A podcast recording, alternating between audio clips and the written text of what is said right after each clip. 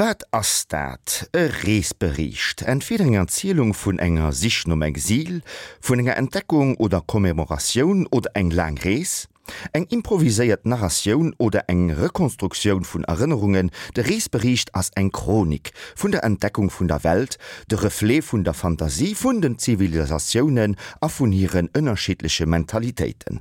Dozo méi de Frank Collot. Chronique de la découverte du monde, reflet de l'imaginaire des civilisations et de leur mentalité, les récits de voyage, à la fois œuvres littéraires et documents anthropologiques, ne peuvent donner lieu à un discours unitaire. Établir un recensement est déjà une tâche immense.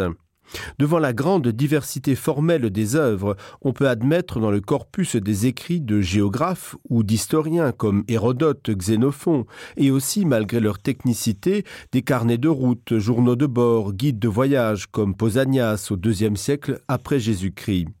Les itinéraires de pèlerinage et des correspondances, celles des ordres religieux, particulièrement telles les relations des missionnaires jésuites, N'oublions pas d'autre part que la mémoire culturelle associe sans les confondre récits imaginés et relations authentiques. C'est que dans les mythes et dans les contes, le voyage figure le destin de l'homme, de l'Odyssée au voyage de Saint Brandan. Le récit de voyage, se constituant en genre, n'a de sens que par l'écart qu'il mesure à un moment précis entre une civilisation et le reste du monde. C'est ainsi que la littérature de voyage ne peut nous renseigner que sur notre propre regard d'Européens. Mais les voyageurs chinois, les voyageurs arabes, comme le célèbre Ibn Battuta du XIVe siècle, ont aussi été des découvreurs. De plus, nous ne sollicitons pas de la même manière les textes très anciens et les témoignages plus modernes. Nous nous bornons à enregistrer les premiers, tels les périples de l'Antiquité, dans l'histoire du voyage. Mais seule la proximité historique ainsi qu'un environnement culturel bien défini permettent de mesurer comment un récit produit le choc de la nouveauté, comme par exemple les lettres de Christophe Colomb et d'Amerigo Vespucci, et modifie radicalement les données intellectuelles d'une époque. Or, à la fin du XVe siècle, avec le développement de l'imprimerie, l'Europe atteint à la conscience de l'universel, en même temps qu'elle affirme les valeurs de sa propre civilisation. Les récits de voyage cessent alors d'apparaître comme une documentation spécialisée pour entrer dans la littérature générale. Une abondante production s'offre ainsi à la curiosité des lecteurs et à l'interrogation morale d'un Las Casas, d'un Montaigne, Près de 600 œuvres sont imprimées en France entre 1481 et 1609. Dès le XVIe siècle se constituent les grandes collections de voyages et les cosmographies assorties d'une iconographie. Le XVIIIe siècle, quant à lui, mettra en chantier de nouvelles séries, dont la plus célèbre est l'Histoire générale des voyages, parue en 15 volumes de 1746 à 1759. Dans la seconde moitié du XIXe siècle, les descriptions de l'Afrique, de l'Océanie, bientôt des régions polaires se multiplient. Publié dans une presse à fort tirage, le journal des voyages, et dans des collections à prix modiques, comme la bibliothèque d'aventure et de voyage, ces récits deviennent alors une littérature populaire, plus soucieuse de pittoresque et de stéréotypes que de qualité d'écriture et d'informations exactes le genre s'use et s'estompe devant la nouvelle forme de la relation objective, le reportage. L'âge d'or des récits de voyage s'étend du XVIe au XIXe siècle. Pendant ces quatre siècles de découverte et d'exploration systématique, l'esprit de l'entreprise se modifie, le voyage d'agrément se répand. Le raconter devient un divertissement littéraire, soucieux cependant de rigueur et d'observation méthodique. Au XVIIIe siècle, les esprits éclairés vont utiliser le regard étranger pour scruter leur propre société et avancer des idées contestataires par le biais de cette structure narrative. Présenté comme fiction ou comme relation authentique, le récit de voyage devient pour les écrivains des Lumières, des lettres persanes en 1721 de Montesquieu, au voyage de Gulliver en 1726 de Swift, du Candide de Voltaire au supplément au voyage de Bougainville de Diderot, un mode d'expression privilégié de la pensée critique.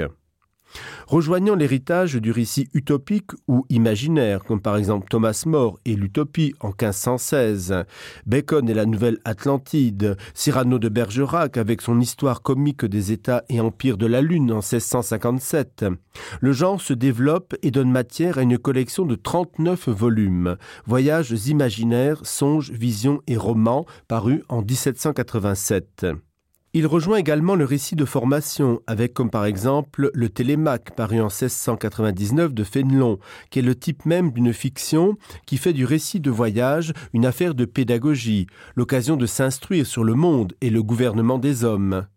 Modèle des voyages de Cyrus, de Ramsay, du voyage en Grèce du jeune anarchassiste de l'abbé Barthélemy, il inspirera au XIXe siècle une foule de romans moralisateurs pour enfants, comme par exemple Le Tour de la France par deux enfants, paru en 1877.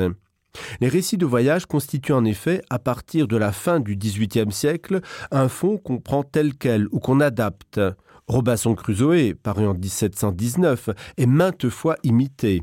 Dans la même logique, l'éditeur Hetzel fonde à partir de 1862 la collection des voyages extraordinaires.